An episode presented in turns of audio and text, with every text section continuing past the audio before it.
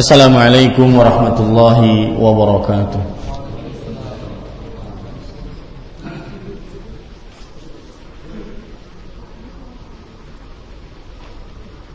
Innal hamdalillah nahmaduhu wa nasta'inuhu wa nastaghfiruh wa na'udzu billahi min shururi anfusina wa sayyiati a'malina man yahdihillahu fala mudilla lahu ومن يضلل فلا هادي له وأشهد أن لا إله إلا الله وحده لا شريك له وأشهد أن محمدا عبده ورسوله يا أيها الذين آمنوا اتقوا الله حق تقاته ولا تموتن إلا وأنتم مسلمون يا أيها الناس اتقوا ربكم الذي خلقكم من نفس واحدة وخلق منها زوجها وبث منهما رجالا كثيرا ونساء واتقوا الله الذي تساءلون به والأرحام إن الله كان عليكم رقيبا يا أيها الذين آمنوا اتقوا الله وقولوا قولا سديدا يصلح لكم أعمالكم ويغفر لكم ذنوبكم ومن يطع الله ورسوله فقد فاز فوزا عظيما أما بعد فإن أصدق الحديث كتاب الله وخير الهدي هدي محمد صلى الله عليه وعلى آله وسلم وشر الأمور محدثاتها وكل محدثة بدعة وكل بدعة ضلالة وكل ضلالة في النار. Alhamdulillah, kita bersyukur pada Allah Subhanahu wa taala pada hari ini, hari Senin tanggal dua puluh satu Muharram seribu empat ratus tiga puluh lima Hijriah, kita duduk bersama di dalam salah satu rumah dari rumah-rumah Allah Subhanahu wa taala untuk mengkaji, atau lebih tepatnya untuk memulai mengkaji kitab yang di dalamnya terdapat hadis-hadis Rasulullah sallallahu alaihi wa ala alihi wasallam. Kitab yang diberi nama oleh pengarangnya Bulughul Maram Min Adillatil Ahkam, yang artinya dalam bahasa Indonesia, tersampainya keinginan dari dalil-dalil hukum. Nanti saya akan jelaskan kitab ini. Alhamdulillah, sekali lagi kita bersyukur kepada Allah dengan nama-nama Allah yang husna dan sifat-sifat yang mulia.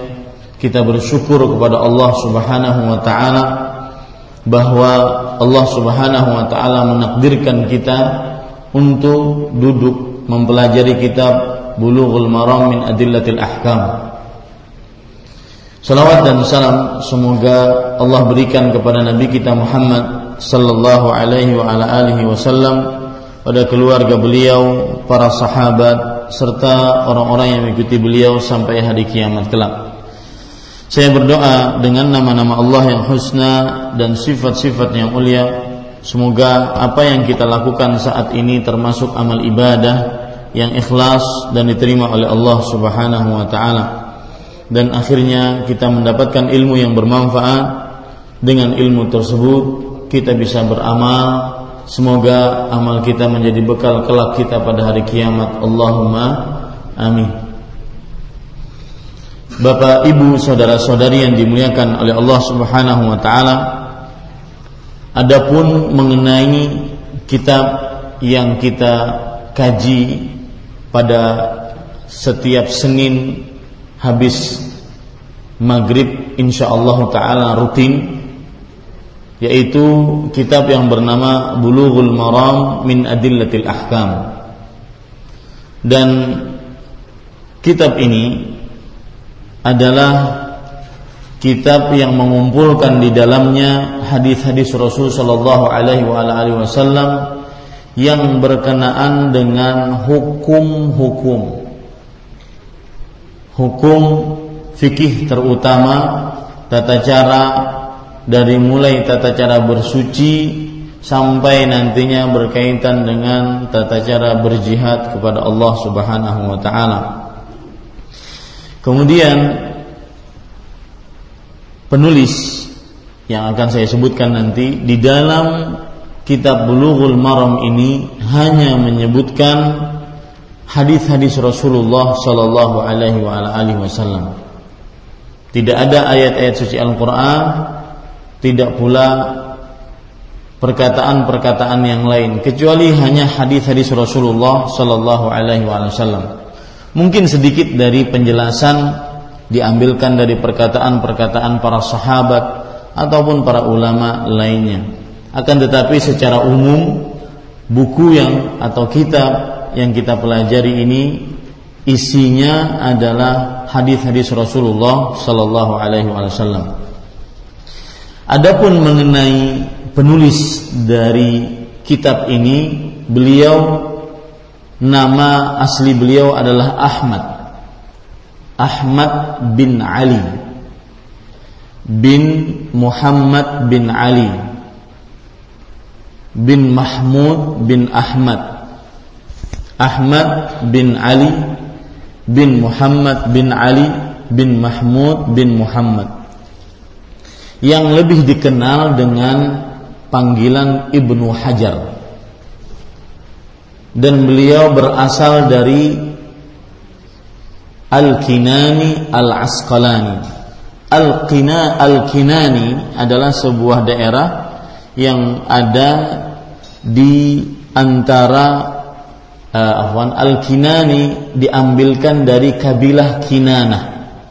Al-Kinani diambilkan dari kabilah Kinanah. Atau adapun Al-Asqalani adalah sebuah nama kota yang berada di pinggiran daerah Syam, dan dia sekarang termasuk dari Palestina. Ya, dia sekarang termasuk dari daerah Palestina. Kemudian Bapak, Ibu, saudara-saudari yang dimuliakan oleh Allah Subhanahu wa taala, adapun tempat lahir beliau adalah di negeri Mesir, dan juga meninggal nantinya di Qahirah Mesir atau Kairo yang terkenal dengan e, bahasa Indonesianya Kairo. Kemudian Bapak, Ibu, saudara-saudari yang dimuliakan oleh Allah Subhanahu wa taala, beliau lahir pada tahun tujuh ratus tujuh puluh tiga Hijriah. Jadi beliau adalah ulama Islam abad kedelapan Hijriah. Beliau lahir pada tahun tujuh ratus tujuh puluh tiga Hijriah. Beliau mempunyai kunyah Abul Fadl, kunyah beliau Abu Al-Fadl. Tetapi beliau lebih dikenal dengan panggilan Ibnu Hajar. Ya, beliau lebih dikenal dengan panggilan Ibnu Hajar. Beliau meninggal di Kairo atau Qahirah pada tahun delapan ratus lima puluh dua Hijriah. delapan ratus lima puluh dua Hijriah. Beliau adalah seorang ulama Islam yang bermadzhab Syafi'i. Jadi yang kita baca sekarang adalah salah satu rujukan dari kitab-kitab Syafi'iyah, dari kitab-kitab mazhab Syafi'i. Nah, beliau di dalam menulis buku atau kitab Bulughul Maram menuliskan muqaddimah. Saya akan bacakan muqaddimah beliau dan mohon diperhatikan karena ini muqaddimah adalah awal dari sesuatu yang akan kita pelajari. Ingat, pelajaran kita setiap Senin malam habis maghrib adalah pelajaran fikih. Jadi jangan berharap kalau seandainya di pelajaran ini mempelajari akidah ataupun mempelajari yang lain, tetapi lebih konsen kepada pelajaran fikih, dari mulai tata cara bersuci sampai nanti tata cara berjihad di jalan Allah Subhanahu wa taala. Beliau mengatakan bismillahirrahmanirrahim. Alhamdulillahi ala ni'amihi adh-dhahirati wal batinati qadiman wa haditsan. Bismillahirrahmanirrahim, dengan nama Allah yang Maha Pengasih lagi Maha Penyayang. Segala puji hanya milik Allah atas nikmat-nikmatnya yang lahir ataupun yang tersembunyi, yang telah lalu ataupun yang baru. Ini pujian dari Ibnu Hajar Al-Asqalani rahimahullahu ta'ala kepada Allah subhanahu wa ta'ala. Dan nantinya ke depan saya akan memakai kata penulis. Kalau saya maksudkan penulis, itu berarti adalah Ibnu Hajar Al-Asqalani rahimahullahu ta'ala, ulama abad kedelapan Hijriah yang bermadzhab Syafi'i, yang menulis kitab Bulughul Maram ini. Ya, yang menulis kitab Bulughul Maram ini. Kemudian beliau mengatakan, wassalatu wassalamu ala nabiyhi wa rasulihi Muhammadin wa alihi wa sahbihi alladhina saru fi nusrati dinihi sayran hafifan. Semoga salawat dan salam selalu tercurahkan atas nabinya dan rasulnya, yaitu Nabi Muhammad sallallahu alaihi wa ala alihi wasallam. Dan saya peringatkan juga kepada bapak ibu saudara-saudari sekalian, kita sekarang banyak sekali nanti membaca hadis-hadis Rasul sallallahu alaihi wa ala alihi wasallam, otomatis kita banyak melewati nama-nama Nabi Muhammad sallallahu alaihi wasallam. Dan Rasulullah sallallahu alaihi wa alihi wasallam bersabda, al-bakhilu man dzukirtu 'indahu wa lam yusalli 'alai. Seorang yang bakhil adalah seseorang yang jika disebutkan di hadapannya namaku, dia tidak bersalawat atasku. Maka salah satu keutamaan orang yang duduk di majelis ilmu, minimal dia memperbanyak salawat atas Nabi Muhammad sallallahu alaihi wa alihi wasallam ketika disebutkan nama Nabi Muhammad sallallahu alaihi wa alihi wasallam. Dan keutamaan salawat diantaranya hadis riwayat Muslim, Rasul sallallahu alaihi wa alihi wasallam bersabda, man shalla alayya salatan wahidah sallallahu alaihi biha asyra. Barang siapa yang bersalawat atasku satu kali salawat, maka Allah subhanahu wa ta'ala akan memujinya di hadapan para malaikat sepuluh kali pujian. Karena maksud selawat Allah atas para manusia adalah pujian Allah terhadap manusia tersebut di hadapan para malaikatnya. Jadi jangan lupa dan sering-seringlah menjawab apabila disebutkan nama Nabi Muhammad sallallahu alaihi wa ala alihi wasallam dengan mengucapkan salawat. Beliau mengatakan, semoga salawat dan salam atas Nabi kita Muhammad sallallahu alaihi wasallam, para kerabatnya dan sahabatnya. Kerabat Nabi, ini poin penting. Kerabat Nabi mempunyai hak pada kita, tiga hak. Ya, kerabat Nabi mempunyai hak pada kita tiga hak. Yang pertama, apabila kerabat Nabi tersebut seorang muslim, maka dia harus dihormati sebagai seorang muslim. Haknya muslim dihormati sebagai seorang muslim. Jadi kalau seandainya di Banjar ada yang mengaku Habib, kemudian memang benar mereka adalah keluar keturunan Rasulullah sallallahu alaihi wasallam, min dzurriyyatir Rasul sallallahu alaihi wasallam, maka karpetnya dibuka. Kita punya karpet banyak, kecuali kalau hendak berdingin-dingin, lain pulang ke saya. Baik, para ikhwan yang dirahmati oleh Allah subhanahu wa ta'ala, perhatikan baik-baik. Kerabat Nabi terhadap kita atau kita, terhadap kita mempunyai tiga hak. Artinya kita berkewajiban terhadap kerabat Nabi itu ada tiga hak, tiga kewajiban. Yang pertama, menghormati mereka sebagai seorang muslim jika mereka beragama Islam. Yang kedua, menghormati mereka sebagai seorang sahabat jika mereka sahabat Rasulullah sallallahu alaihi wa alihi wasallam. Yang kedua, menghormati mereka sebagai seorang kerabat Nabi sallallahu alaihi wa alihi wasallam. Jadi kekerabatan tersebut sendiri mempunyai kedudukan dalam agama Islam. Jadi jangan macam-macam kalau kita bertemu dengan dzurriyyah Rasul, maka usahakan kita menghormati mereka. Tentunya yang benar-benar dzurriyyah Rasul. Ya. Bukan hanya sekedar klaim, akan tetapi juga pengakuan dan ada bukti serta ada apa yang ter, terdapat dalam diri beliau menunjukkan beliau adalah kerabat Rasulullah Sallallahu Alaihi Wasallam. Jadi kerabat Rasulullah, saya ulangi, terhadap kita mempunyai tiga hak. Kebalikannya, kita berkewajiban terhadap kepada Rasulullah, kepada kerabat Rasulullah Sallallahu Alaihi Wasallam tiga hak, tiga kewajiban. Yang pertama, menghormati kerabat Rasulullah Sallallahu Alaihi Wasallam sebagai seorang Muslim. Rasulullah Sallallahu Alaihi Wasallam bersabda, Al Muslimu akhul Muslim, la yadlimuhu, wa la yakhluluhu, wa la, wa la yuslimuhu.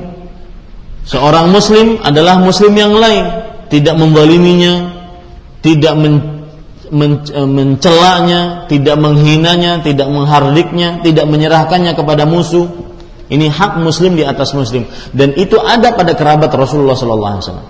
Apabila kerabat Rasulullah Sallallahu Alaihi Wasallam tersebut adalah sahabat Rasulullah, maka beliau mempunyai hak lagi terhadap kita, yaitu menghormati mereka sebagai sahabat Rasulullah Sallallahu Alaihi Wasallam.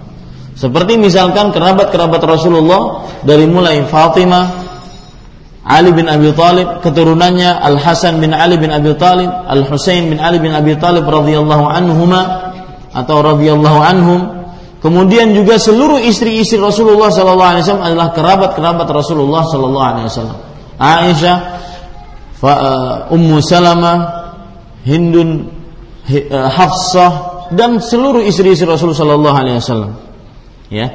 Nah, apabila kerabat Rasulullah Sallallahu Alaihi Wasallam mereka adalah sahabat Rasulullah, mereka mempunyai hak yang kedua tadi saya katakan, yaitu tidak boleh dicela, tidak boleh dihina, harus dihormati. Nabi Muhammad Sallallahu Alaihi Wasallam bersabda, "La tasubbu ashabi, falau anna ahadakum anfaqa mithla uhudin dhahaban, ma balagha mudda ahadihim wala nasifah."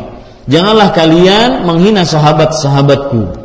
Kalau seandainya kalian berinfak satu gunung emas, satu gunung Uhud emas, kalian infakkan, tidak akan sama pahalanya dengan infaknya sahabat, walau hanya mereka berinfak satu mud. Satu mud itu adalah dua genggaman atau dua tangkupan kedua telapak tangan orang dewasa normal, atau setengahnya. Dan di dalam hadis itu tidak disebutkan sahabat tersebut sama juga bersedekah dengan emas, tidak disebutkan. Artinya, kalau para sahabat bersedekah dengan beras, meskipun beras, dan kita bersedekah dengan satu gunung Uhud, tidak sama pahalanya. Saking mulianya para sahabat Nabi radhiyallahu anhum ajma'in. Taib. Kalau mereka kerabat Rasulullah Sallallahu Alaihi Wasallam, maka mereka mempunyai kedudukan tersendiri. Yaitu Nabi Muhammad Sallallahu Alaihi Wasallam pernah bersabda dalam hadis riwayat Bukhari, "Udzakirukum fi ahli baiti, udzakirukum fi ahli baiti." Aku ingatkan kalian tentang Allah Subhanahu Wa Taala terhadap kerabatku. Ini menunjukkan bahwasanya kita harus menghormati kerabat-kerabat Rasulullah Sallallahu alaihi wa alaihi wasallam. Dan ngomong-ngomong tentang kerabat, kerabat Rasulullah Sallallahu alaihi wasallam akan ada sampai akhir zaman. Buktinya Imam Mahdi adalah dari dzurriyyatur Rasul, dari keturunan Rasulullah Sallallahu alaihi wasallam. Kata Nabi Muhammad Sallallahu alaihi wasallam, Imam Mahdi itu yuwatu ismi ismahu wa ismu abi ismu abihi. Ismu abihi wa ismu abi. Namanya sama dengan namaku, dan nama bapaknya sama dengan nama bapakku, dan dia termasuk dari keluarga Rasulullah Sallallahu Alaihi Wasallam. Ya, ini para ikhwan yang dirahmati oleh Allah Subhanahu Wa Taala.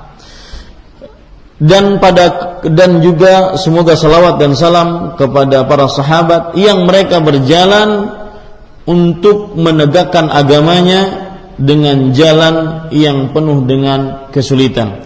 Wa ala atba'ihim alladzina warithu ilmahum wal ulama'u warathatul anbiya akrim bihim warithan wa mamuruthan. Dan juga semoga selawat dan salam kepada seluruh yang mengikuti mereka, termasuk para ulama sebagai pewaris para nabi. Para ikhwah, bapak ibu saudara-saudari yang dimuliakan oleh Allah, saya ingin mengingatkan tentang sahabat. Pengertian sahabat, definisi sahabat adalah seorang manusia yang bertemu dengan Rasulullah sallallahu alaihi wasallam walau sekejap dan beriman dan meninggal dalam keimanan. Ini adalah definisi sahabat Rasulullah sallallahu alaihi wasallam. Bertemu misalkan Rasulullah sallallahu alaihi wasallam di pojok masjid sana. Kemudian beliau di sini.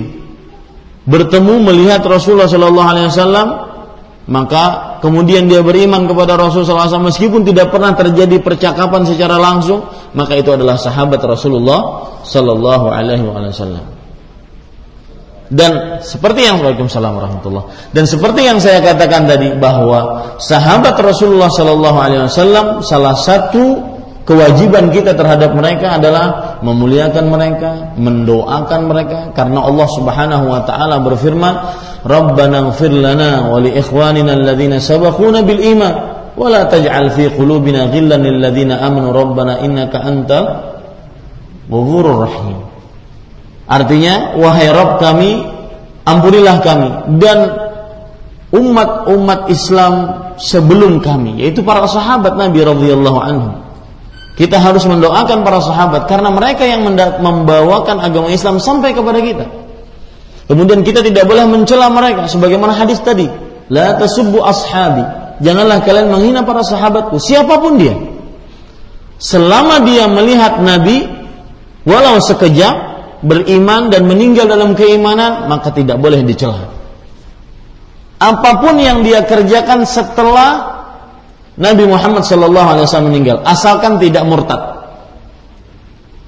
Ya, maka ketika ada nanti kelompok seperti orang-orang Syiah Rafidhah yang menghina Muawiyah bin Abi Sufyan radhiyallahu anhu, menghina Aisyah, menghina Abdullah bin Umar, menghina Umar, menghina Abu Bakar, menghina Abu Hurairah, dan bahkan mengkafirkan seluruh sahabat. Mengkafirkan seluruh sahabat kecuali hanya beberapa orang yang bisa dihitung oleh jari menurut keyakinan mereka yang tidak kafir. Maka ini keyakinan bertentangan satu dengan Al-Quran, yang kedua dengan hadis Rasul, yang ketiga dengan kesepakatan yang darurat, yang tidak mungkin kaum muslim bersepakat dalam kesesatan dalam satu waktu. Di situ terletak kesesatan keyakinan orang-orang Syiah Rafidhah. Maka jika ada kajian, majlis, ya, yang di dalamnya menghina satu sahabat pun dari Rasulullah sallallahu alaihi wasallam, maka itu majlis adalah majlis yang tidak sesuai dengan Al-Qur'an, tidak sesuai dengan hadis Rasul, tidak sesuai dengan ajaran Islam, dan tidak sesuai dengan kesepakatan kaum muslim semenjak Nabi Muhammad sallallahu alaihi wasallam sampai detik ini. Maka harus keluar dari pengajian tersebut. Ini para ikhwah yang dirahmati oleh Allah Subhanahu wa taala. Itu tentang sahabat Rasul sallallahu alaihi wasallam, definisinya, kemudian hak-hak mereka, ya, terutama di zaman sekarang. Di zaman orang-orang sudah mulai berani dengan nyata mereka menyuarakan bahwasanya kami adalah orang-orang Syiah Rafidhah, yang salah satu keyakinan mereka menghina bahkan mengkafirkan sebagian besar dari sahabat-sahabat Rasul sallallahu alaihi wasallam. Jangankan Muawiyah, Abu Bakar dan Umar radhiyallahu anhuma saja, tertulis di dalam kitab-kitab mereka bahwasanya Abu Bakar dan Umar radhiyallahu anhuma siksanya lebih pedih dibandingkan dibandingkan iblis. Aisyah radhiyallahu anha, seorang wanita yang buruk, seorang wanita yang lancang, seorang wanita yang ini, dikatakan Aisyah radhiyallahu anha oleh mereka seperti itu. Maka ini tidak benar. Ini seperti yang saya katakan tadi, bertentangan dengan Al-Quran, bertentangan dengan hadis Rasul, dengan ajaran Islam, dan dengan kesepakatan seluruh umat Islam dari mulai zaman Nabi sampai sekarang. Di zaman dari mulai zaman Nabi sampai sekarang tidak ada yang mengatakan Aisyah radhiyallahu anha bukan istri Nabi. Datang-datang ajaran baru-baru sekarang yang mengatakan Aisyah radhiyallahu anha adalah wanita tercela. Ini menyelesaikan menyelisihi kesepakatan umat Islam dari mulai semenjak Nabi Muhammad sallallahu alaihi wasallam sampai detik ini. Baik, kemudian di sini sebutkan semoga juga salawat dan salam kepada pengikut-pengikut mereka dari para ulama, warathatul anbiya. Nah, perhatikan, al ulama warathatul anbiya. Ini hadis Rasul sallallahu alaihi wasallam. Al ulama warathatul anbiya. Tapi harus dipahami apa maksud pewaris para nabi. Maksud ulama pewaris para nabi adalah bukan berarti ulama boleh mensyariatkan dengan syariat baru. Maksud ulama pewaris para nabi adalah ulama yang membawa ilmu-ilmu Nabi Muhammad sallallahu alaihi wasallam dari Al-Qur'an dan sunnah Nabi Muhammad sallallahu alaihi wasallam. Ya, itu maksudnya pewaris para nabi. Makanya Rasul sallallahu alaihi wasallam bersabda, "Faman akhadha wa akhadha bihadhin wafir." Saya bacakan uh, dari awal hadisnya. Innal anbiya lam yuwarrithu dinaran wala dirhaman walakin walakin warrathul ilma faman akhadahu akhadha bihadhin wafir. Sesungguhnya para nabi tidak mewariskan emas atau perak, tetapi mewariskan ilmu. Barang siapa yang mengambil bagian dari ilmu tersebut, maka dia telah mengambil bagian yang banyak. Ini menunjukkan bahwasanya para ulama lah pewaris para nabi alaihi wassalatu wassalam. Tetapi ingat, bukan berarti dengan al-ulama warathatul anbiya, para ulama pewaris para nabi, kemudian ulama-ulama boleh mem- membuat syariat-syariat baru. Tidak benar ini. Pemahaman seperti ini keliru. Karena sebagian orang kadang memahaminya, apabila ulama pewaris para nabi, maka boleh dia mensyariatkan istighfar gaya baru, istighfar de- dengan jumlah yang e, baru, tidak pernah dikerjakan oleh Rasulullah shallallahu alaihi wasallam. Ini tidak benar. Ya. Maksud dari ulama pewaris para nabi adalah ulama yang mewarisi ilmu-ilmu nabi dan menyampaikannya kepada umat Nabi Muhammad sallallahu alaihi wasallam. Kemudian beliau mengatakan, "Amma ba'du." Nah, mungkin sebagian orang tidak tahu apa arti amma ba'du dalam dalam kamus bahasa Arab. Amma ba'du itu artinya adalah segala apa yang saya sebutkan sebelumnya, maka tidak ada urusannya, tidak ada sambungan dengan apa yang saya sebutkan sekarang. Artinya amma ba'du, apapun yang terjadi sebelumnya, amma ba'du, maka saya katakan ini. Itu maksud, maksud dari amma ba'du. Beliau mengatakan, penulis rahimahullahu ta'ala, kalau saya katakan penulis siapa itu? Ibnu Hajar Al-Asqalani Asy-Syafi'i rahimahullah. Ulama abad keberapa? kedelapan Hijriah. Jangan lupa ya. Fahada mukhtasarun ala us yastamilu ala usulil adillatil hadithiyah lil ahkamis syar'iyyah. Lihat, maka ini buku Bulughul Maram atau kitab mukhtasar, ringkasan. Jadi sebenarnya ini adalah kitab apa? Ringkasan. Hadisnya kira-kira sekitar, disebut oleh beliau ringkasan, seribu tiga ratus lima puluh empat. Nggak tahu kita masih hidup nggak itu nanti membicarakannya. Mudah-mudahan Allah memanjangkan umur kita dalam kebaikan. Ya, ini adalah buku ringkasan yang mengumpulkan pokok-pokok dalil yang berupa hadis Nabi untuk hukum-hukum yang berkaitan dengan syariat Islam. Jadi buku ini sekali lagi mengumpulkan pokok-pokok dalil, tapi pokok-pokok dalilnya bukan diambil dari ayat suci Al-Quran, tetapi hadis-hadis Rasulullah shallallahu alaihi wasallam. Dan pokok-pokok dalil untuk apa? Untuk hukum-hukum syariat Islam, hukum-hukum fikih. Ya. Kemudian harartuhu tahriran balighan. Aku benar-benar mencari yang cocok. Ya, benar-benar ku cari. Liyasira man yahfadhuhu baina aqranihi nabighan, agar siapa saja yang menghafalnya di antara orang-orang teman-temannya, dia benar-benar muncul sebagai orang yang pintar dalam hukum-hukum fikih. Wa yasta'ina bihi talibul mubtadi, dan para penuntut ilmu yang pemula bisa mengambil manfaat, bisa mengambil manfaat dari kitab ini. Jadi ini cocok untuk pemula. Ya, untuk pemula. Wala yastaghni anhu ar-raghibul muntahi. Akan tetapi orang-orang yang ilmu, para ulama juga tidak boleh ketinggalan dalam mempelajari buku ini. Kata beliau seperti itu. Wa qad bayyantu aqiba kulli haditsin man akhrajahu minal a'immah li iradati nushil ummah. Lihat, ini pelajaran penting di sini, baik dalam kehidupan beragama kita ataupun sosial kita. Beliau mengatakan, dan sungguh aku telah menjelaskan di setiap selesai hadis siapa saja yang meriwayatkan hadis ini. Ini adalah warisan dari beliau agar kita umat Islam, kalau ada hadis Rasulullah sallallahu alaihi wasallam, jangan sekedar misalkan di dalam buku apa ya, Rasulullah Shallallahu Alaihi Wasallam bersabda, tetapi tidak ada rawahunya, tidak ada siapa yang meriwayatkannya. Yang penting ada hadisnya. Di kitab mana? Oh, di kitab fulani, di kitab ini, di kitab ini, tetapi tidak ada yang meriwayatkannya. Tidak. Beliau mengatakan, aku telah menjelaskan di setiap hadis ada yang meriwayatkannya dari para imam. Nanti beliau akan sebutkan siapa yang meriwayatkan tersebut, untuk memberikan nasihat kepada umat. Ini yang beliau inginkan, agar umat Islam benar-benar memperhatikan ilmu hadis, tidak sekedar qala Rasulullah langsung diterima, Rasulullah sallallahu alaihi wasallam bersabda langsung diterima, entah itu dari siapa, entah itu dari siapa. Ya, seperti hadis yang sangat terkenal di tengah-tengah kaum muslim, utlubul ilma walau bis-Sin, tuntutlah ilmu walau ke negeri Cina. Hadis juga yang sangat terkenal, an-nadhafatu minal iman, kebersihan termasuk bagian dari keimanan. Itu bukan hadis. Ya, kemudian ada hadis lagi yang terkenal, bahwasanya bulan Ramadan sepuluh hari pertama apa? Maghfirah, ampunan. sepuluh hari kedua rahmah. sepuluh hari ketiga itqun minan nar, kemerdekaan, kebebasan dari api neraka. Ini adalah hadisnya, hadis yang lemah sekali. Jangan sekedar orang mengucapkan qala Rasulullah, Rasulullah sallallahu alaihi wasallam bersabda seperti seperti ini. Ternyata hadisnya lemah, bahkan kadang hadisnya palsu. Seperti hadis palsu misalkan. Hadis palsu itu salah satu sebabnya karena bisa jadi politik.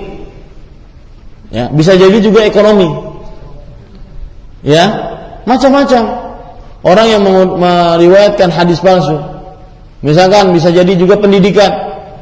Seperti misalkan orang yang mengajarkan Al-Quran, murid-muridnya tidak tidak mau mendengarkan apa yang dikatakan oleh gurunya, maka akhirnya dia membuat hadis palsu agar murid-muridnya benar-benar memperhatikan apa yang dibuat oleh gurunya, apa yang di, diajarkan oleh gurunya. Jadi intinya, kalau seandainya kita mendapatkan hadis, maka kita berhak untuk bertanya. Terutama kita di zaman sekarang, lima belas abad setelah Nabi Muhammad shallallahu alaihi wasallam meninggal, kemungkinan pemalsuan hadis itu sangat luar biasa. Ya, maka kita tanya kepada orang-orang yang menyebutkan hadis Rasul shallallahu alaihi wasallam, itu hadis diriwayatkan oleh siapa, hadisnya sahih. Itu berhak, seorang muslim berhak untuk bertanya. Kita bukan menganut ajaran kalau bertakun kepada tuan guru ketulahan. Kita bukan menganut ke ajaran seperti itu, kualat, bukan. Kita berhak untuk bertanya, bahkan itu hak seorang muslim untuk bertanya. Ya. Nah, kemudian faedah dari perkataan beliau dalam kehidupan kita sehari-hari, interaksi sosial adalah kalau ada datang berita, maka jangan mudah-mudah menerima, tapi bertanya sumbernya dari mana, siapa yang mengatakan, terutama yang membicarakan tentang diri kita. Dasar itu harus kubalas. Langsung, ya, dapat berita benar atau tidak, ya, sahih atau tidak beritanya, langsung mengambil keputusan. Jangan, bertanya dulu, tanya dulu, kenapa, siapa, harus. Ini harus dijalankan oleh seorang muslim, terutama apabila ada yang membicarakan kita dan orang tersebut terkenal dengan orang yang tidak pernah membicarakan orang lain, harus ditanya. Ya, ini para ikhwan yang dirahmati oleh Allah Subhanahu wa taala. Kemudian beliau mengatakan, ini kaedah atau uh, uh, apa namanya, sebuah istilah yang beliau pakai nanti di dalam hadis Rasulullah, di dalam hadis yang ada dalam kitab Bulughul Maram. Beliau mengatakan, fal muradu bis sab'ah, yang dimaksud dengan tujuh. Artinya imam yang tujuh yang meriwayatkan hadis. Nanti ada beliau mengatakan dalam hadis beliau, rawahus sab'ah, hadis ini diriwayatkan oleh imam yang tujuh. Maka bisa dicatat, imam yang tujuh maksudnya adalah Ahmad ibn Hanbal, Imam Bukhari, Imam Muslim, Imam Abu Dawud, Imam An-Nasai, At-Tirmizi, dan Ibnu Majah. Jadi kalau ada dalam kitab Bulughul Maram, Al-Hafidz Ibnu Hajar rahimahullahu taala mengatakan rawahus sab'ah, hadis ini diriwayatkan oleh imam yang tujuh. Maka maksudnya adalah Imam Ahmad, Imam Bukhari, Imam Muslim, Abu Dawud, Nasai, Tirmizi, dan Ibnu Majah. Wa bisittah man ada Ahmad.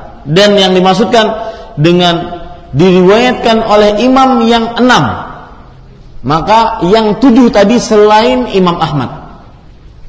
Yang tujuh tadi selain Imam Ahmad. Kalau diriwayatkan oleh imam yang enam, berarti yang tujuh tadi selain apa? Imam Ahmad. Kemudian wabil khamsah man ada al-Bukhari wa Muslim. Kalau seandainya Imam Al-Hafidh Ibnu Hajar Al-Asqalani rahimahullah menyebutkan hadis ini diriwayatkan oleh imam yang lima, tadi tujuh, kemudian enam, kemudian berapa? Lima. Lima berarti tujuh itu selain Bukhari dan Muslim. Saya urunut ya tujuh itu ya. Mulai dari sekarang bapak-bapak harus benar-benar bisa menghafal tujuh itu. Ahmad bin Hanbal, Bukhari, Muslim, kemudian Abu Dawud, Tirmizi, Nasai, Ibnu Majah. Tujuh kan? Kalau kata Imam kata Ibnu Hajar nanti di dalam hadis-hadis Rasulullah shallallahu alaihi wasallam yang di dalam kitab ini, rawahu sittah, diriwayatkan oleh imam yang enam. Berarti selain siapa? Ahmad bin Hanbal. Selain di depan ya, selain Ahmad bin Hanbal. Kalau kata beliau diriwayatkan oleh imam yang lima, berarti selain siapa? Bukhari dan Muslim.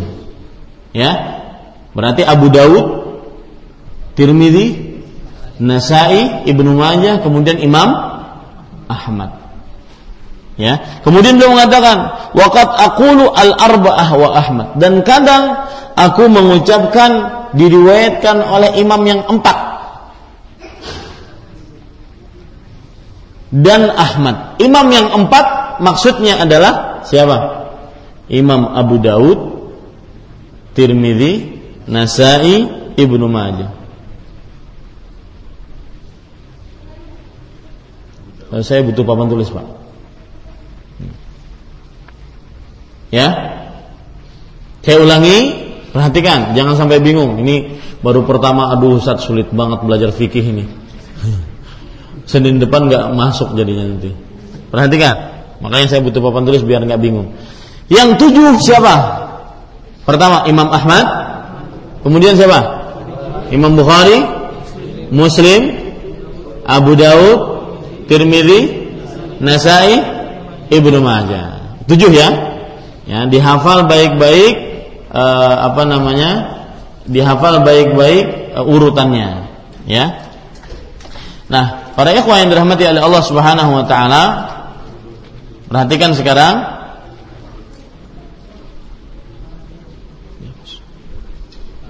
Dihapus. Baik, perhatikan sekarang.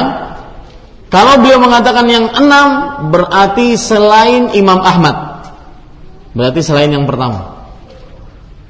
Kalau beliau mengatakan diriwayatkan oleh imam yang lima, selain siapa? Bukhari, Muslim. Berarti Imam Ahmad, Imam Abu Dawud, Tirmizi, kemudian Nasai, Ibnu Majah. Kalau beliau mengatakan ya imam yang tiga, ya beliau mengatakan imam yang yang tiga. Perhatikan, kita tadi katakan siapa? Imam Ahmad pertama ya, kemudian siapa? Bukhari, kemudian Muslim, kemudian Abu Dawud, kemudian Nasai, Tirmizi, Nasai, Ibnu Majah. Ya, lihat, perhatikan. Ini satu, dua, tiga, empat, lima, enam, eh empat, lima, enam, tujuh. Ya. Imam Ahmad ibn Hanbal, Bukhari, Muslim, Abu Dawud, Tirmizi, Nasai, Ibnu Majah. Beliau pernah nanti akan mengatakan rawahu sab'ah. Hadis ini diriwayatkan oleh imam yang tujuh. Berarti sama dengan orang ini ketujuh-tujuh. Bah, berarti Imam Ahmad ibn Hanbal meriwayatkan dalam kitabnya Al-Musnad. Imam Bukhari meriwayatkan dalam kitabnya Sahih Bukhari. Imam Muslim meriwayatkan dalam kitabnya Sahih Muslim. Imam Abu Dawud meriwayatkan dalam kitabnya Sunan Abi Dawud. Imam Tirmizi meriwayatkan dalam kitabnya Sunan Tirmizi. Imam Nasai meriwayatkan dalam kitabnya Sunan Nasai. Imam Ibnu Majah meriwayatkan dalam kitabnya Sunan di Bulughul Maram. Baik. Kalau sudah kita pahami itu, beliau akan mengatakan nanti enam. Rawahu sittah. Hadis diriwayatkan oleh imam yang enam. Berarti selain selain Ahmad. Nah, ini yang saya maksud tadi. Ya. Berarti selain Ahmad. Paham ya para ikhwah sekalian? Selain Ahmad. Kemudian kalau beliau mengatakan lima, diriwayatkan oleh imam yang lima, berarti selain Bukhari Muslim, Bukhari dan Muslim. Kalau selain Bukhari dan Muslim berarti siapa? Imam Ahmad, Abu Dawud, Tirmizi, Nasai dan Ibnu Majah. Kalau beliau mengatakan imam yang empat, rawahul arba, ini sering sekali nanti kita dapati. Hadis diriwayatkan oleh imam yang empat. Maka beliau mengatakan ma ada salasah al-awal, selain tiga orang yang pertama. Apa? Tiga orang pertama. Berarti selain siapa? Imam Ahmad, Imam Bukhari dan Imam Muslim. Ya? Selain tiga orang yang pertama, berarti diriwayatkan oleh Imam Abu Dawud, Tirmizi, Nasai dan Ibnu Majah. Bisa dipahami ya? Sekarang kalau seandainya beliau mengatakan tiga, ya kita baca lagi. Ya, beliau mengatakan wabis salasah man adahum wal akhir. Perhatikan. Dan yang dimaksudkan dengan tiga orang, ya. Selain tiga, diriwayatkan oleh tiga, kata beliau. Ya, yang dimaksudkan dengan tiga di sini adalah man adahum wal akhir, yaitu Tirmizi, Nasai dan Ibnu Majah. Selain mereka yang tiga ini, ya, kemudian wal akhir. Kan Tirmizi saja, Abu Dawud, Tirmizi dan Nasai. Ya, berarti selain tiga orang pertama dan terakhir. Ya, selain tiga orang pertama, selain Ahmad, Bukhari, Muslim dan selain Ibnu Majah. Ya. Kalau diriwayatkan oleh tiga orang berarti siapa? Abu Dawud, Tirmizi dan Nasai. Baik.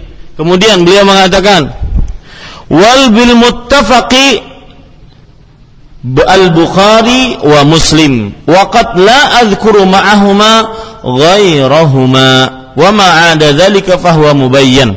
Perhatikan. Kata beliau, dan aku akan sebutkan kalimat muttafaqun.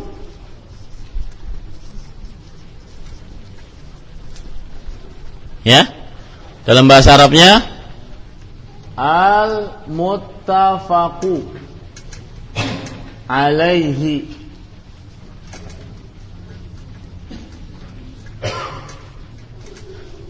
Ini istilah beliau yang beliau pakai di dalam apa? Kitab Bulughul Maram ini. Ya, ini istilah beliau yang beliau pakai dalam kitab Bulughul Maram ini. Beliau mengatakan nanti, dan yang dimaksud dengan al-muttafaq alaih adalah Imam Bukhari dan Muslim. Nah, kita harus sepakat nih. Gimana isya kita?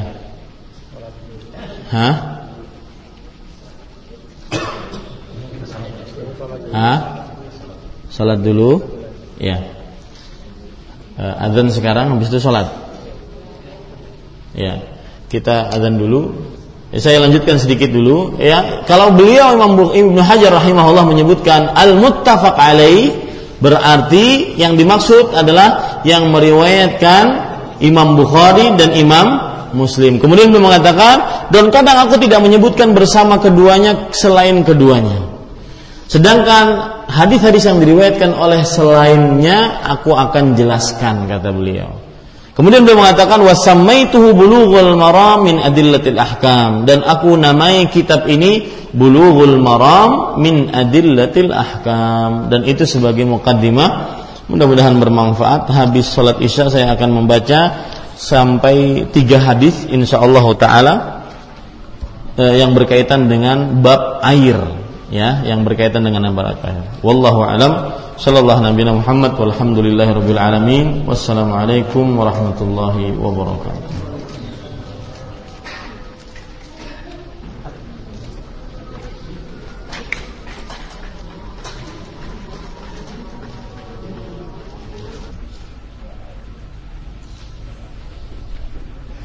Ya. Bismillahirrahmanirrahim. Alhamdulillahirabbil alamin. Sallallahu wasallam wa baraka ala abdihi wa rasulih nabiyina Muhammad wa ala alihi wa sahbihi ajma'in. Amma ba'du. Bapak Ibu saudara-saudari yang dimuliakan oleh Allah Subhanahu wa taala, setelah muqaddimah tadi, dan kita harus punya kesepakatan ini kepada Bapak Ibu sekalian bahwa kalau kita lihat waktu kita, saya tadi mulai dari jam enam lewat lima puluh, jam tujuh kurang sepuluh, sedangkan azan Isya itu jam eh, setengah delapan. Berarti kita cuma punya waktu sekitar tiga puluh lima menit sampai empat puluh menit saja, eh, dan itu sepertinya sangat kurang sekali. Maka mulai Senin depan saya berjanji insyaallah ta'ala dari mulai enam lewat sepuluh, tujuh kurang sepuluh sampai azan Isya itu materi. Itu adalah materi kita, pembacaan hadis. Setelah sholat Isya maka akan pertanyaan. Begitu ya insyaallah ya, lebih baik ya Pak ya, gitu ya. Ya, jadi setelah sholat Isya semua pertanyaan, kita menjawab pertanyaan-pertanyaan yang ada. Tapi ini untuk pengecualian saja, karena tadi kita mulai dengan muqaddimah. Muqaddimah itu harus, karena nanti penulis akan menyebutkan seperti yang disebutkan dalam muqaddimah tadi. Penulis sering sekali nanti mengatakan muttafaqun alaih. Kalau muttafaqun alaih berarti diriwayatkan oleh siapa? Bukhari Muslim. Kalau kata penulis rawahu sab'ah, hadis diriwayatkan oleh imam yang tujuh, berarti siapa? Dari Imam Ahmad, Bukhari, Muslim, Abu Dawud, Tirmizi, Nasai, Ibnu Majah. Nah, ini Ini mukaddimah. Sekarang kita mulai pembacaan kitab, ya. Perhatikan baik-baik, saya akan baca. Dan saya berharap, saya tidak tahu di Banjarmasin ada yang jual di mana, tetapi saya yakin sudah diterjemahkan dalam bahasa Indonesia. Sudah ya? Iya. Tujuh, terje, e, cari saja judul bukunya terjemah Bulughul Maram. Ya, insyaallah di mana-mana sudah diterjemahkan. Terjemah Bulughul Maram, ya. Nah, seperti itu. Kalau seandainya ada kekawanan, ada kawan-kawan yang mungkin kurang mampu, maka ya nanti insyaallah kita akan pikirkan itu bersama. Tetapi yang mampu mohon bukunya dibawa, karena itu sangat penting. Bapak tidak akan blank ketika mengikuti kajian, karena Bapak hari Senin setiap malam rutin Bapak bawa kitab itu, karena kita akan hadis pertama, hadis kedua. Nah, ini bingung nanti kalau Bapak tidak bawa kitabnya, ya. Demikian. Baik, sekarang kita kitabut thaharah, kitab at-thaharah. Kitab itu maksudnya adalah kumpulan dari beberapa tulisan-tulisan. Sedangkan at-taharah maksudnya adalah kesucian dari kotoran, baik secara maknawi ataupun secara yang dirasakan oleh panca indera. At-taharah dalam bahasa Arab maknanya adalah kesucian dari kotoran, baik secara maknawi atau secara yang dirasakan oleh panca indera. Kitabut Thaharah. Berarti yang kita bicarakan sekarang adalah kitab bersuci. Nah, apa yang dimaksudkan bersuci? Mengangkat hadas.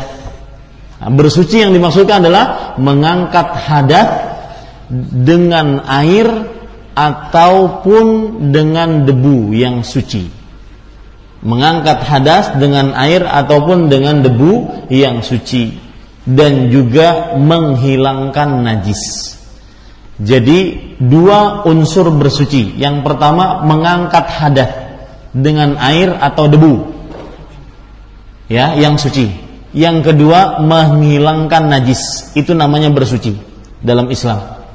Kalau ditanya, Anda belajar kitab Toharoh, apa maksudnya Toharoh? Toharoh artinya bersuci, yaitu mengangkat hadas dari eh, dengan air atau debu yang suci. De, yang kedua menghilangkan najis. Nah, ini yang kita bicarakan sekarang. Kalau dikatakan kitabut Toharoh, berarti tulisan-tulisan yang berkaitan dengan bersuci, yaitu yang berkaitan dengan mengangkat hadas, ya, dengan air atau dengan debu yang suci, atau permasalahan yang berkaitan dengan menghilangkan najis. Bisa dipahami ya Pak? Kalau yang saya katakan toharoh, itu adalah itu, ya. Kemudian penulis mengatakan babul miyahi, bab air. Bab air. Kita langsung kepada uh, hadis yang pertama yang disebutkan oleh penulis. Perhatikan, an Abi Hurairah radhiyallahu anhu qala, Abu Hurairah radhiyallahu anhu berkata, qala Rasulullah sallallahu alaihi wasallam fil bahri huwa tahuru ma'uhu al-hillu mayyitatuhu. Lihat, Rasulullah sallallahu alaihi wasallam bersabda tentang air laut, tentang bukan tentang air laut, tentang laut, begitu ya, tentang laut. Beliau mengatakan huwa tahuru ma'uhu, laut itu airnya suci. Al-hillu maitatuhu, bangkainya halal. Ya, itu makna. Ya, lihat sebelumnya, karena ini baru, semuanya akan baru. Saya akan menjelaskan tata cara saya mengajar nantinya. Tata cara saya mengajar, pertama kali kita akan baca hadis, kemudian baca arti, kemudian baru kita perhatikan derajat hadis, sahih atau tidak. Baru setelah itu makna hadis, ini penting. Baru setelah itu hukum-hukum yang bisa diambil dari hadis itu.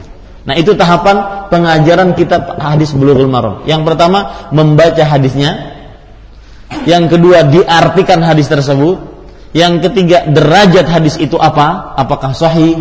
Apakah lemah? Apakah palsu? Yang keempat apa tadi? Makna dari hadis tersebut. Ya, makna dari hadis tersebut. Yang kelima apa?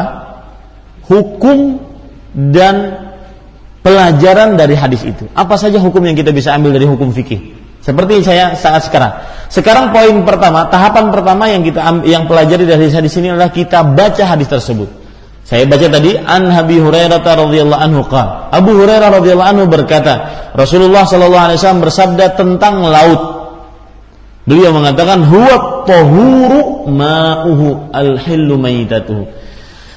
Laut airnya suci dan bangkainya halal, bangkainya halal. Oh, nanti apa maksudnya Ustaz? Nanti kita akan jelaskan. Itu tahap, ini tahapan pertama dulu. Akhrajahul arba'atu, diriwayatkan oleh imam yang empat. Masih ingat siapa imam yang empat? Lihat catatannya. Imam yang empat maksudnya Abu Dawud, nggak ada Ahmad, kecuali Ahmad dan kecuali Bukhari Muslim, kecuali Ahmad, kecuali Bukhari, kecuali Muslim. Ya, Abu Dawud, Nasai, Ibnu Majah dan Tirmizi. Abu Dawud, Tirmizi, Nasai, Ibnu Majah. Taib.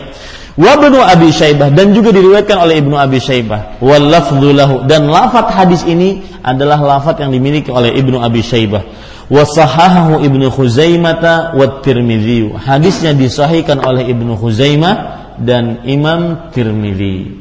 Taib. Ini poin pertama. Dan poin kedua sudah selesai. Pembacaan hadis dan beserta artinya. Sekarang derajat hadis. Apakah hadis sahih ini sahih atau tidak? Lihat, penulis mengatakan, kalau saya katakan penulis berarti siapa? Hah? Ibnu Hajar Al-Asqalani, ulama Islam bermadzhab Syafi'i di abad kedelapan Hijriah. Berarti beliau sekitar serat berapa? empat belas tujuh ratus tahun yang lalu sudah meninggalkan kita. Bukunya masih ada sekarang, ini bukti mudah-mudahan keikhlasan beliau rahimahullahu taala. Beliau mengatakan akhrajahul arba'ah. Hadis diriwayatkan oleh imam yang empat. Berarti Imam Abu Dawud, Tirmizi, Nasai, Ibnu Majah. Ini sudah merupakan kekuatan kalau dalam ilmu hadis. Karena banyak yang meriwayatkan. Semak kabar, semakin banyak yang meriwayatkan semakin kuat. Itu harus dipegang. Kabar semakin banyak yang meriwayatkan semakin kuat. Makanya hadis mutawatir definisinya adalah hadis yang diriwayatkan oleh puluhan sahabat yang mereka mustahil untuk bersepakat dalam dusta. Kenapa mustahil? Mungkin rumahnya ada yang di Irak, rumahnya ada yang di Madinah. Tidak mungkin, dulu nggak ada Twitteran, ya sambil ngaji di masjid Imam Syafi'i masih S M S-an, masih Facebookan. Dulu nggak ada sepakat, ayo kita yuk sepakat bersama-sama buat hadis, nggak ada, ya. Dulu ada orang yang di Mekah rumahnya, temannya di Yaman, tapi seluruhnya sama meriwayatkan hadis. Artinya mustahil mereka berdusta, bersepakat untuk berdusta. Nah, ini namanya hadis mutawatir. Akhrajahul Arba', hadis diriwayatkan oleh Imam Arba'ah dan Ibnu Abi Syaibah. Ibnu Abi Syaibah beliau mempunyai kitab namanya Musnad Ibnu Abi Syaibah. Musnad itu artinya adalah kitab-kitab hadis yang di dalamnya terdapat hadis-hadis Rasulullah shallallahu alaihi wasallam. Dan lafadz hadis ini yang tadi disebutkan oleh Rasulullah, huwa tahuru ma'uhu al-hillu maitatuhu, laut itu airnya suci dan bangkainya halal, itu adalah lafadz dari Ibnu Abi Syaibah. Dan hadis ini disahihkan oleh Ibnu Khuzaimah, kemudian juga Imam At-Tirmizi. Wallahu alam. Bapak, ibu, saudara-saudari sekalian, Imam Tirmizi pernah bertanya tentang hadis ini kepada Imam Bukhari. Kata Imam Tirmizi, "Sa'altu anhul Bukhariya faqala sahihun." Aku pernah bertanya kepada Imam Bukhari tentang hadis ini, maka beliau mengatakan hadisnya sahih. Berarti hadisnya sahih. Berarti tahapan ketiga sudah selesai pembicaraan kita. Tahapan yang keempat apa? Makna hadis. Lihat, perhatikan makna hadis. Ini penting, ya, poin penting. Beliau Nabi Muhammad sallallahu alaihi wasallam bersabda tentang laut, huwa tahuru ma'uhu. Laut airnya suci. Apa maksud suci? Maksudnya berarti halal untuk diminum. Berarti juga dapat digunakan untuk bersuci. Kalau kita katakan suci sama dengan toharoh, tadi apa dua unsur dari suci? Bersuci, menghilangkan, mengangkat hadas dengan air dan debu yang suci. Yang kedua, menghilangkan najis. Berarti air laut bisa digunakan untuk mengangkat hadas karena dia suci. Air laut bisa digunakan untuk menghilangkan najis. Itu maksud sabda Rasul sallallahu alaihi wasallam, huwa tahuru ma'uhu. Kemudian Nabi Muhammad sallallahu alaihi wasallam bersabda, al-hillu maitatuhu. Artinya bangkainya halal. Yang dimaksud bangkai di sini, perhatikan baik-baik para ikhwah sekalian dirahmati oleh Allah Subhanahu wa taala.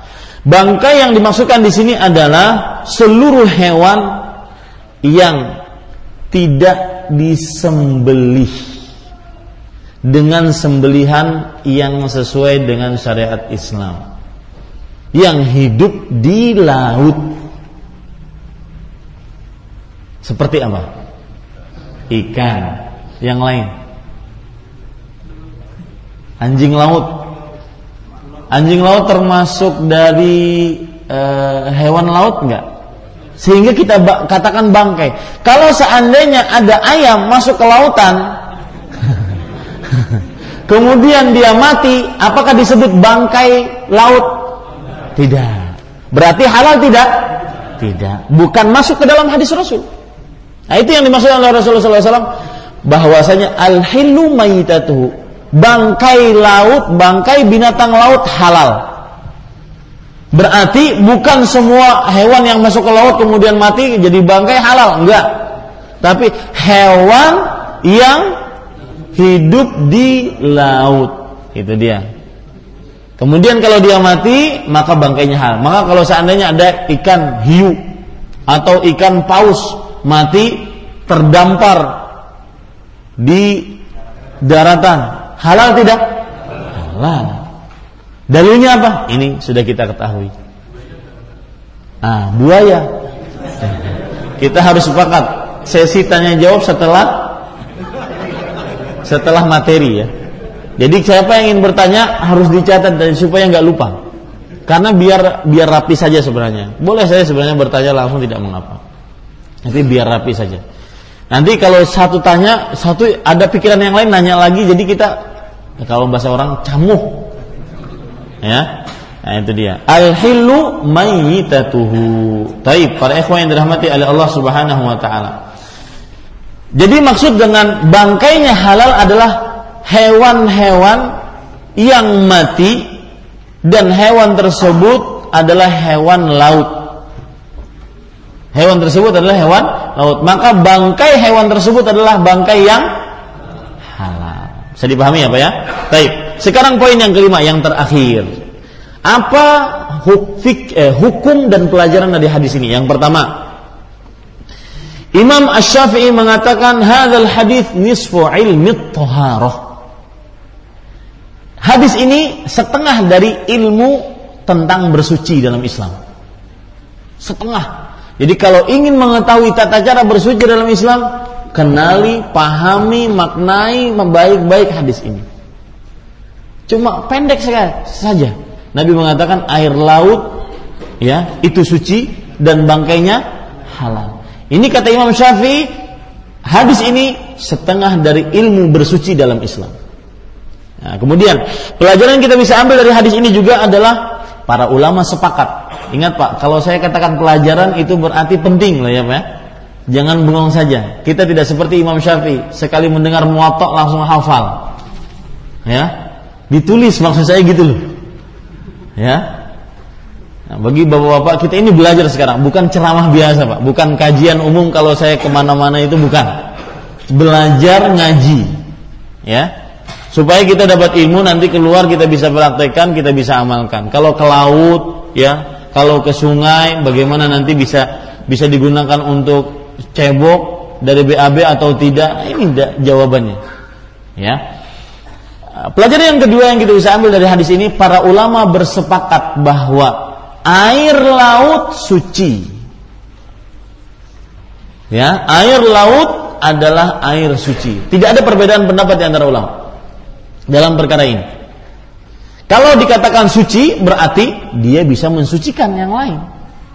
Seperti dia bisa mengangkat hadas untuk mandi, untuk berwudu, ya. Berarti dia juga bisa menghilangkan najis air laut. Ya. Baik. Pelajaran yang ketiga kita bisa ambil hadis ini adalah bahwa air laut bisa mengangkat hadas kecil dan besar. Ya, air laut bisa mengangkat apa? Hadas kecil dan besar. Pertanyaan Ustaz, hadas kecil itu apa?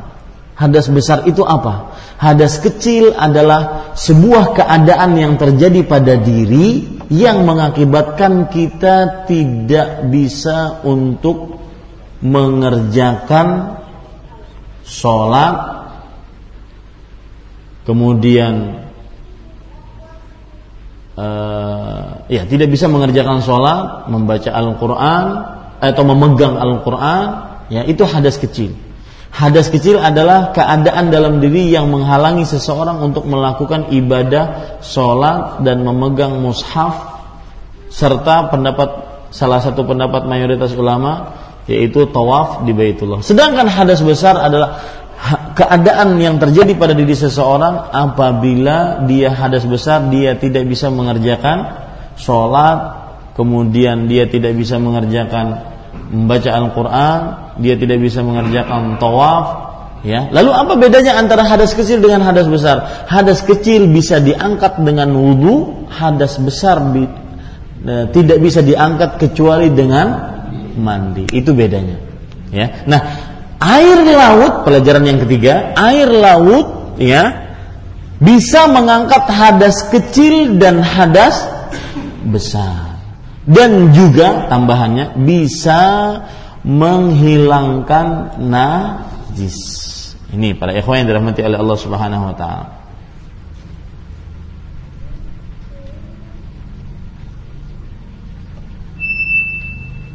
Kemudian para ikhwan yang dirahmati oleh Allah Subhanahu wa taala, pelajaran yang ke berapa? Empat. Dari hadis ini bahwa bangkai hewan laut halal.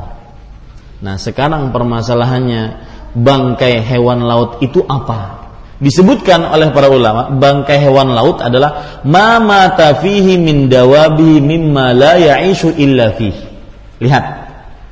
Pelajaran yang keempat adalah bangkai hewan laut halal. Cuma permasalahannya, bangkai hewan laut itu apa? Para ulama mengatakan bangkai atau ya, bangkai hewan laut adalah bang, hewan yang mati di dalam laut dan dia tidak hidup kecuali di laut. Ya, garis bawahi baik-baik itu, jangan sampai keliru. Bangkai hewan laut maksudnya adalah hewan yang tidak hidup kecuali eh, bangkai yaitu mati di dalam laut dan dia tidak hidup kecuali di laut. Nah, sebutkan sama saya tadi, ada yang mengatakan buaya. Nah, hewan laut enggak? Bisa hidup di darat kan dia? Bisa. Berarti bukan, kalau bangkainya tidak halal berarti. Belum lagi ditambah nanti dia punya taring, ya. Belum nanti ada lagi racun yang pada tubuhnya dan lain-lain. Karena hewan bisa diharamkan dari beberapa sisi. Hewan bisa diharamkan dari beberapa sisi. Yang pertama karena kebuasannya. Yang kedua karena e, makanannya yang merupakan seratus persen dari makanannya itu najis. Yang disebut dalam bahasa hadis al-jallalah. Eh, kalau ayam pun makan cuma makanan najis. Maka itu disebut hewan jalalah, nggak boleh dimakan tuh ayam. Jadi makanannya misalkan, mohon maaf nih, kita hingu ayam dalam kandang, kita kasih makanannya kotoran manusia, makanannya cuma itu tok, itu haram ha- ha- ayamnya. Atau misalkan ikan lele, ya makanannya cuma itu saja, tidak ada makanan yang lain, maka itu haram. Kenapa? Karena disebut dalam jenis hewan jalalah. Ya, jalalah. Baik. Ada lagi hewan dikatakan haram karena diharamkan untuk dibunuh. Maka tidak boleh di, maka tidak boleh dikonsumsi karena di, dibunuh saja diharamkan. Nah, kodok, macam-macam, ya. Ada lagi hewan diharamkan karena diharuskan untuk dibunuh. Seperti cicak, ular, ya. Tikus, kalajengking diharamkan, kenapa? Karena harus dibunuh, jadi tidak boleh dikonsumsi.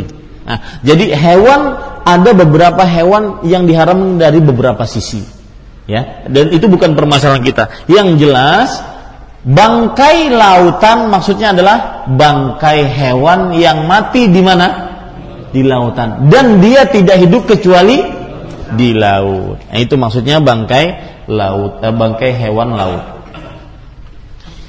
Kemudian para ikhwan yang dirahmati oleh Allah Subhanahu wa taala,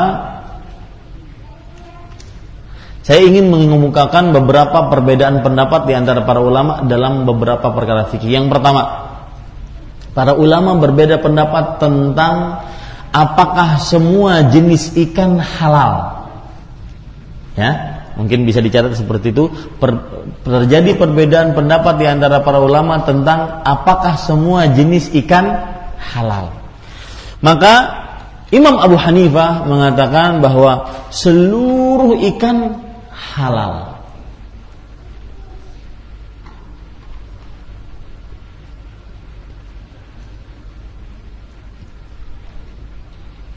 Seluruh jenis ikan halal. Yang kedua,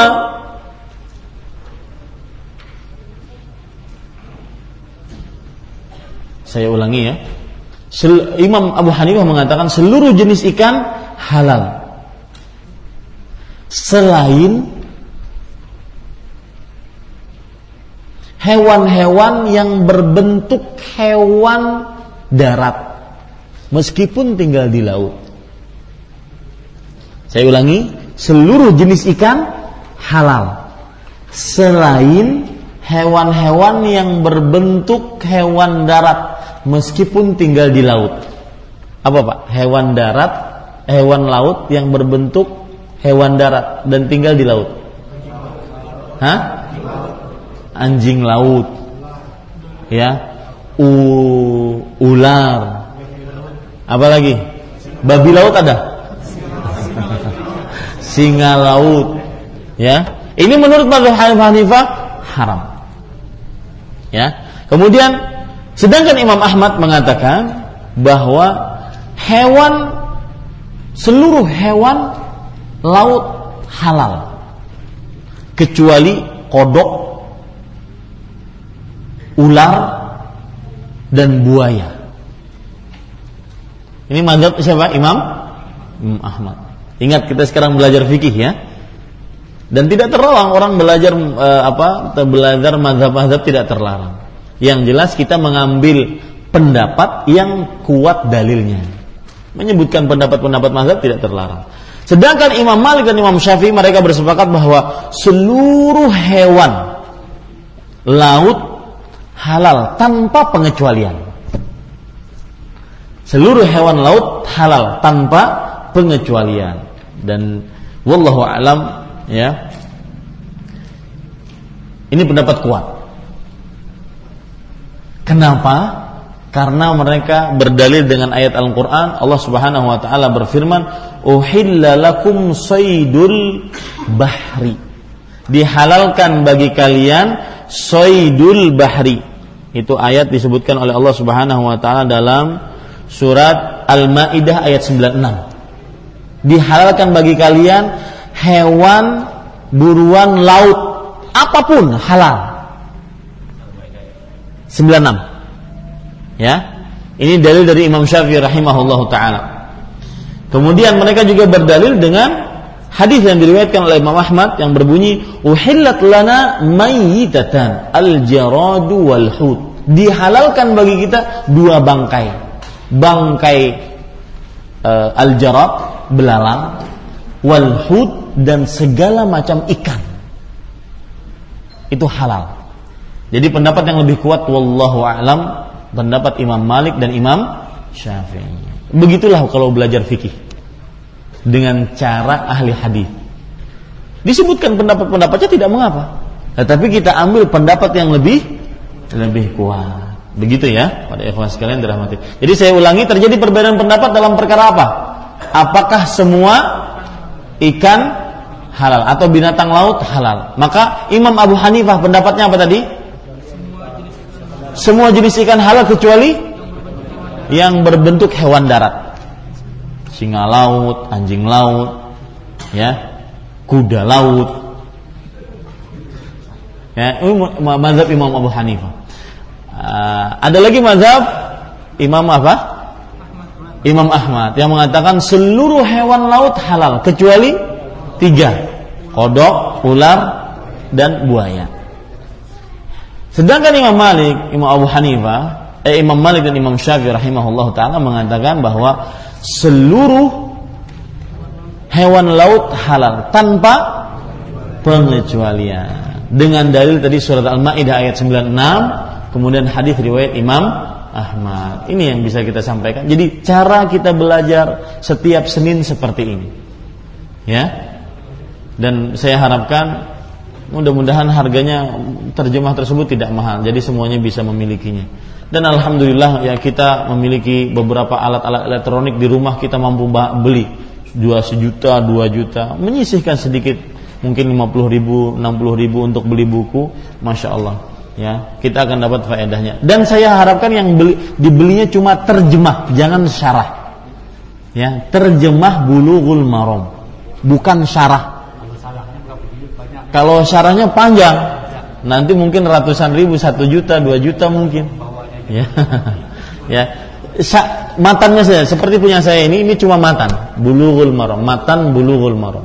Ya, terjemahnya saja, itu yang saya butuhkan. Biar bapak-bapak dan ibu-ibu sekalian bisa mengikutinya. Ya, jadi poin eh, tahapan-tahapan pembelajaran kita seperti itu, pembacaan hadis, mengartikannya, Kemudian derajat hadis tersebut, derajat hadis ini penting. Kalau hadis lemah sudah kita tidak mau pakai. Kemudian yang ketiga maknanya, yang keempat adalah apa? Fikih dan hukumnya, dan hukum dan pelajaran yang kita bisa ambil dari hadis tersebut, dan sudah kita laksanakan itu pada hadis yang pertama. Dan seperti yang kita sepakati bahwa mulai Senin depan insyaallah taala kita akan belajar dari mulai habis maghrib sampai isya itu adalah materi. Habis isanya adalah tanya jawab. Wallahu a'lam. Sallallahu nabiyana Muhammad walhamdulillahi rabbil alamin. Jika ada pertanyaan, kita masih mempunyai lima menit. Silakan. Nah, pakai mic, Pak. Ini panitia harus harus dikeluarin. Pakai mic.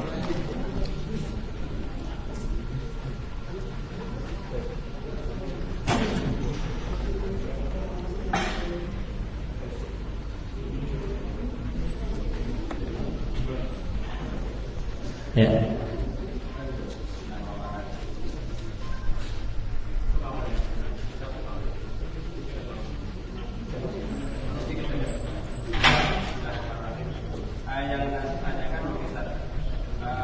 Bulughul Maram, insyaallah banyak orang yang menerjemahkan, kemudian mohon terjemahan siapa yang akan kita pakai berapa lebih. Ya, rekomendasi terjemahan mana ya? Ini harus diteliti dulu. Kalau begitu, saya tidak belum tahu terjemahan mana yang paling bagus ya. Nanti mungkin kita akan bisa rekomendasikan, kita umumkan nanti lewat email atau S M S atau ya. Bisa nanti kita kita lihat ya. Ya terjemahannya mana, kan betul itu. Terjemahan banyak, mana yang, karena biasa ada terjemahan cuma sekedar ngopi dari terjemahan sebelumnya, ngopi-ngopi asalkan tercetak gitu ya. Nanti tulis di sampul bagus-bagus terjemah Bulughul Maram, padahal cuma hasil ngopi ya, bukan tidak ada penerjemah aslinya.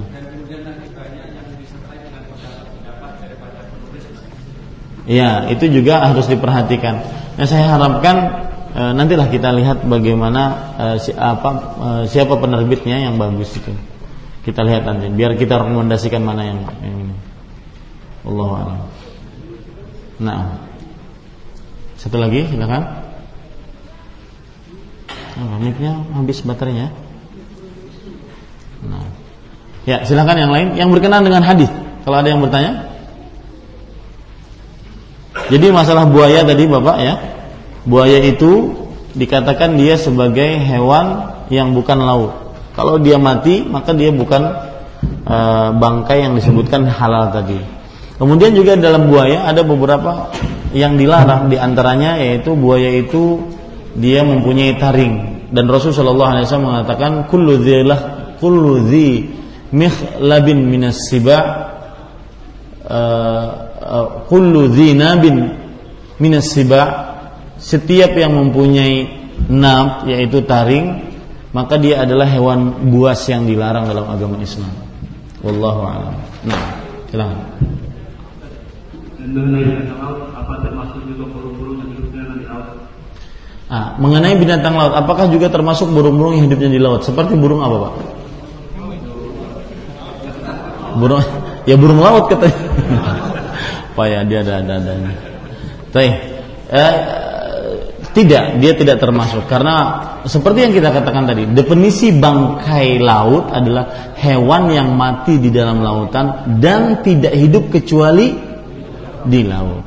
Sedangkan burung tidak hidup di laut, artinya di dalam laut ya, di dalam air. Wallahu a'lam. Nah, yang lain? Seperti ya. Bidawang, bidawang hidup di laut. Nah. Apakah itu halal? Bidawang. Penyu ya.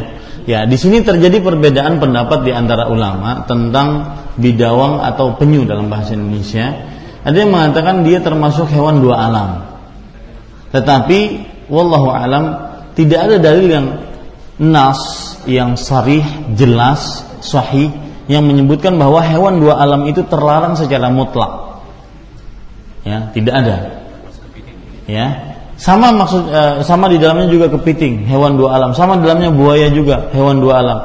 Ya, sekali lagi tidak ada nas yang tegas dan sahih yang menunjukkan bahwasanya hewan dua alam atau hewan yang hidup di air dan di di di, di air dan di darat itu terlarang secara mutlak. Biasanya hewan tersebut terlarang karena beberapa sebab. Di antara sebabnya mungkin ada racun, seperti pada kepiting ada beberapa yang beracun. Di antara sebabnya mungkin pada buaya ada E, taring, ya. Kemudian di antara sebabnya juga ada hewan tersebut diharamkan untuk dibunuh atau diperintahkan untuk dibunuh, ya. Sedangkan penyu di sini e, terjadi perbedaan pendapat di antara ulama. Dan sampai saat sekarang saya kalau ditanya penyu, maka saya selalu mengatakan apabila dia beracun haram. Ya, apabila dia beracun haram. Wallahu a'lam. Nah. Telurnya tidak masalah. Ya, telurnya tidak masalah.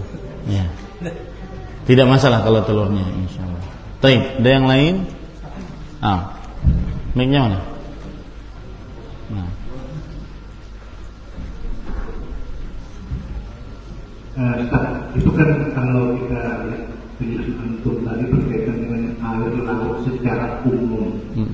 apakah juga nanti berlaku terhadap air laut yang hanya sebagian, tidak sebagian ada dalam ember itu? Apakah kita akan berpengaruh terhadap air laut untuk mencuci? Ya, kalau seandainya bapak ke laut membawa ember, habis itu ditangguk airnya dengan ember tersebut, bawa ke rumah ke beruntung, maka tetap dia namakan air air laut. Ya, artinya air pada asalnya dia suci. Ya, cuma nanti ada memang pembicaraan di antara ulama, itu hadis yang menunjukkan bahwasanya air tersebut apabila berubah salah satu dari sifatnya, warnanya kah, baunya kah, ataupun rasanya kah, ya, maka itu bisa menjadikan dia berubah juga statusnya. Nah, itu nanti pembicaraannya.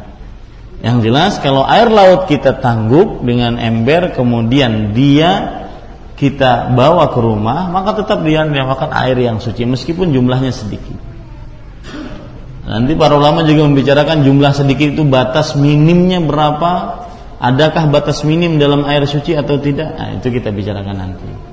Ya, wallahu a'lam. Ada yang mengatakan dua kulah, ada yang kalau seandainya di bawah dua kulah eh, najis, ada yang mengatakan kalau seandainya air tersebut dalam satu bak kita sentil di sini kemudian dia akan jalan ke ujung sana berarti itu sedikit, ya. Nah, ini pendapat-pendapat yang akan kita bicarakan ketika membicarakan air nantinya. Ya, wallahu a'lam.